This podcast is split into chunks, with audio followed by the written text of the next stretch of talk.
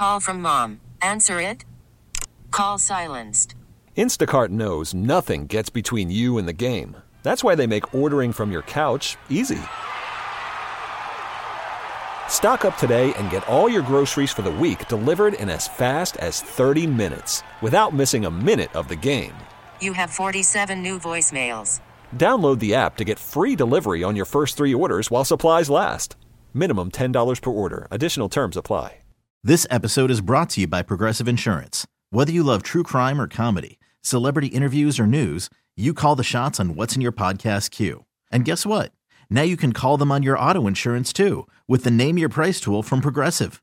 It works just the way it sounds. You tell Progressive how much you want to pay for car insurance, and they'll show you coverage options that fit your budget. Get your quote today at progressive.com to join the over 28 million drivers who trust Progressive. Progressive Casualty Insurance Company and Affiliates.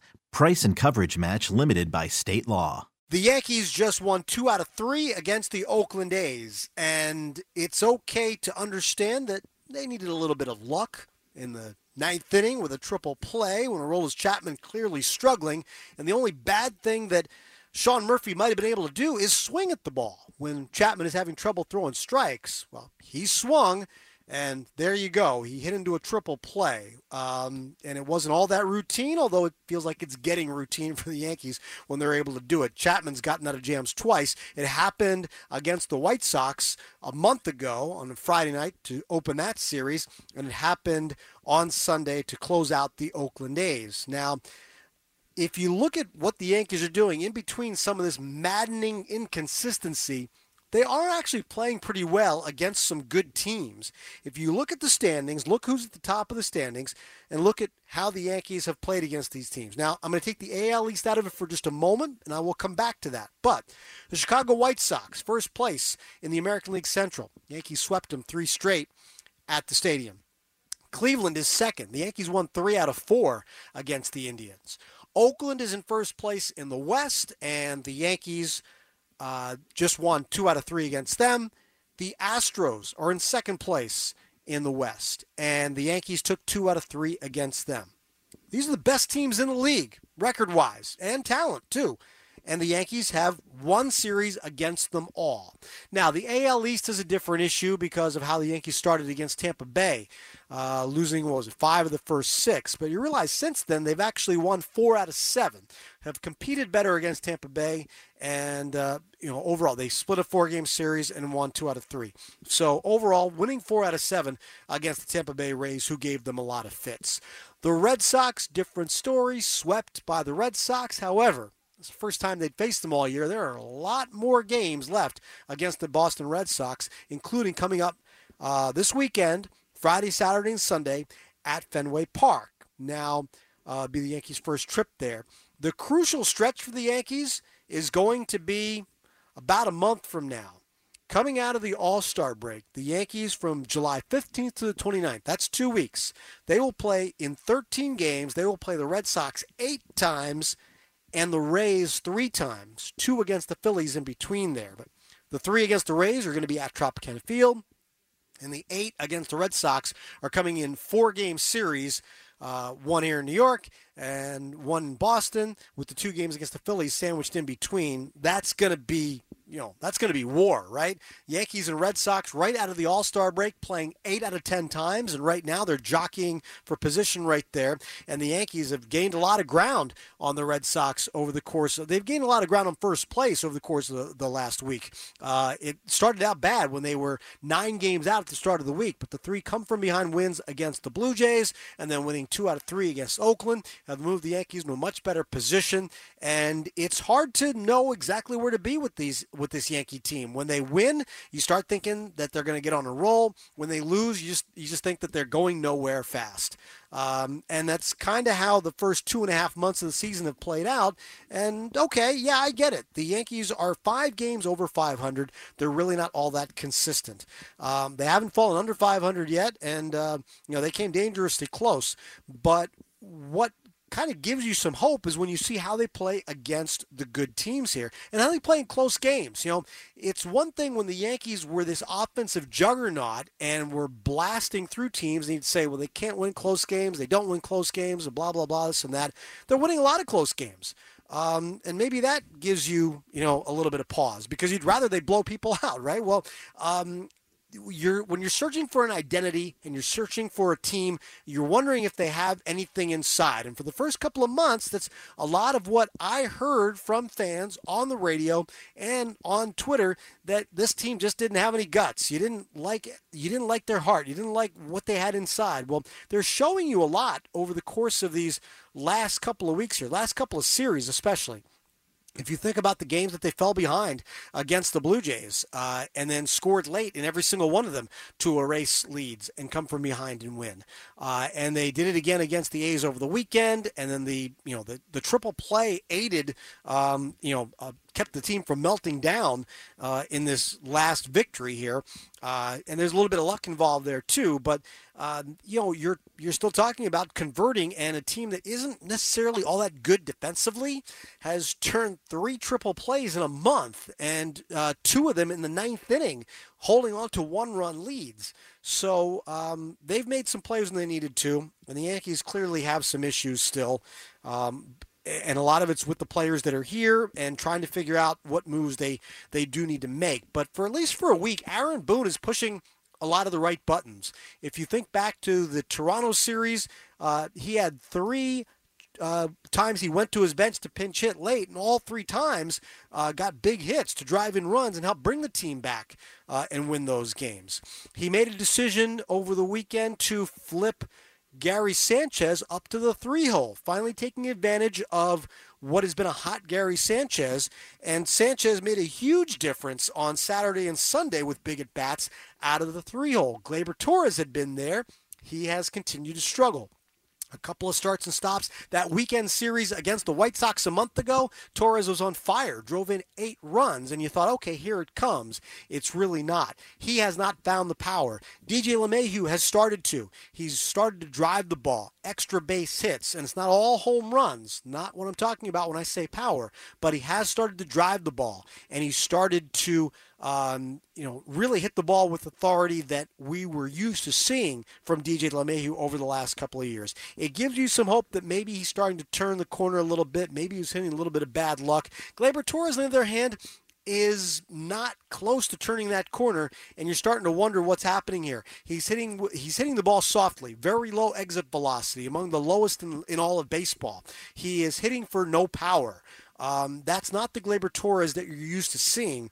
And if the Yankees are going to realize the full potential of their lineup, and in the course of this last week between the Blue Jays series and the A's series, Yankees didn't really light up the scoreboard. They had three games in the past six in which they were held to four or fewer hits. Four or fewer, including just three hits in this two to one victory over the A's, which they got bailed out with the triple play at the end. So the Yankees offense is still searching here for some uh, some consistency and the firepower that they all know they have. They've all been telling us that they have, and they've been telling us that it's coming out sooner or later. And DJ LeMahieu is starting to bring it. Giancarlo Stanton, you've seen him, you know, basically I think we all agree that Giancarlo Stanton is just a streaky hitter and you live and die with the streaks, hot and cold. And, uh, you know, he had a big game on Saturday reaching base four times. Uh, and you, you know, you like to think, okay, maybe you're in a bit of a hot streak right now and you see what happens there. Gary Sanchez has turned things around amazingly. Aaron Judge has had a really good year, although he had a bad week here uh, and has cooled off. And uh, I think it's at least worth asking if he's fully healthy because if you remember a week ago, he sat out the final game in Philadelphia because of back spasms. And the Yankees gave him an ex- they had they had an off day and then they started that series against the Blue Jays in Buffalo and he's been in the lineup. However, in the week since uh, Aaron Judge is 5 for 25, all singles, 14 strikeouts, only two walks. That's since sitting out with back spasms. It's worth wondering if he's healthy enough, if he's hiding it. Listen, if he told them that it is still bothering him, they would not be playing him in this lineup. He's too important for the team. But if he's hiding it um, and trying to play through it, well, it's not the first time uh, it wouldn't be the first time that's happened. Uh, Judge had a shoulder issue after the home run derby in 2017, and he slumped badly for about a month and a half. Um, he actually did tell them, but at the time they were uh, fighting through some injuries and needed to keep guys uh, needed to keep some semblance of a lineup together as they're trying to struggle through that season and find their footing. And Judge played through it.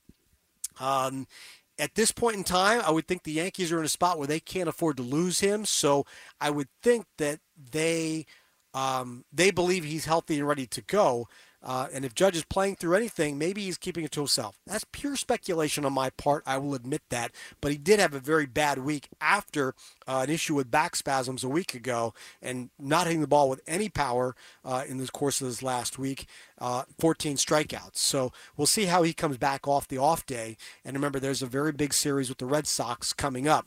Gary Sanchez will cool off at some point, but man, how great is it to see the month he's put together, uh, rewarding the Yankees' patience with him and kind of retooling his swing. You notice that leg kick isn't there anymore, and he was almost a prisoner to that leg kick, and it would it appeared to be everything was throwing off his timing and just not letting him get going. Well, the leg kick has pretty much disappeared, and he's destroying baseballs in the course of the last couple of weeks.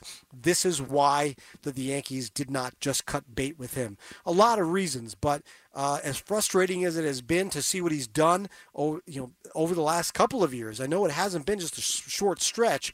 Um, it was worth the discussion, at least in the winter, whether or not you bring Gary Sanchez back, especially at a five, six million dollar price tag but there isn't a lot of catching to be had, and it's not an offensive position really anywhere throughout the league. So if you had a guy who had some potential to do this, even for a short period of time, not even the whole season, this is the kind of production that uh, catchers all over the league are not giving you this kind of production, and and not even in short bursts. If Gary Sanchez doesn't do this particular thing again the rest of the season, he's really helped the Yankees at a, at a crucial spot. Um, and he might level off here. He probably will. But the fact that this is here and this is in there, the confidence is there, and the Yankees are you know, listen, the Yankees are loving this, not because it's an I told you so, we told you it was coming, but the fact that they they need offense from somewhere. There are plenty of places they're not getting it, and the fact that Gary Sanchez is able to bring it back to them, um, it's it's huge right now for Sanchez and for the Yankees. If they can get DJ LeMahieu really going full bore here, if Gleyber Torres can find any sort of power here, if he's able to be the hitter that you knew he was and saw him a couple of years ago, uh, and if Aaron Judge can kind of work through this little rut that he's been in lately in this past week and get back to having what was uh, what is still to this point an all-star type of season and in the MVP discussion type of season, when the Yankees might find themselves uh, really firing away offensively and becoming a really dangerous team. Right now, they're a kind of a dangerous team because you know this is kind of in there and they're streaking, starting, and stopping. Their pitching is held up pretty well. Jameson Taillon has been kind of a disaster, uh, and we'll see what happens with Gerrit Cole going forward. But he's made two starts in a row under heavy scrutiny uh, because of all the sticky stuff and everything that's flying around with that uh, under heavy scrutiny, and he's pitched pretty well. We'll see how he follows that up. He's got a big week coming up with the Royals and the Red Sox. Hey, I want to remind you uh, talk like this, you can get delivered right to you. Uh, Mets reports from Ed Coleman and Yankees reports from me. They are on the WFAN Baseball Insiders podcast. You can get them at Audacy and at Apple Podcasts. Make sure you subscribe and you get conversations just like this delivered right to you. I bring you my Yankee conversations every uh, Monday and Friday during the week, delivered right to you. So make sure you uh, check that out. And as always, I appreciate you listening.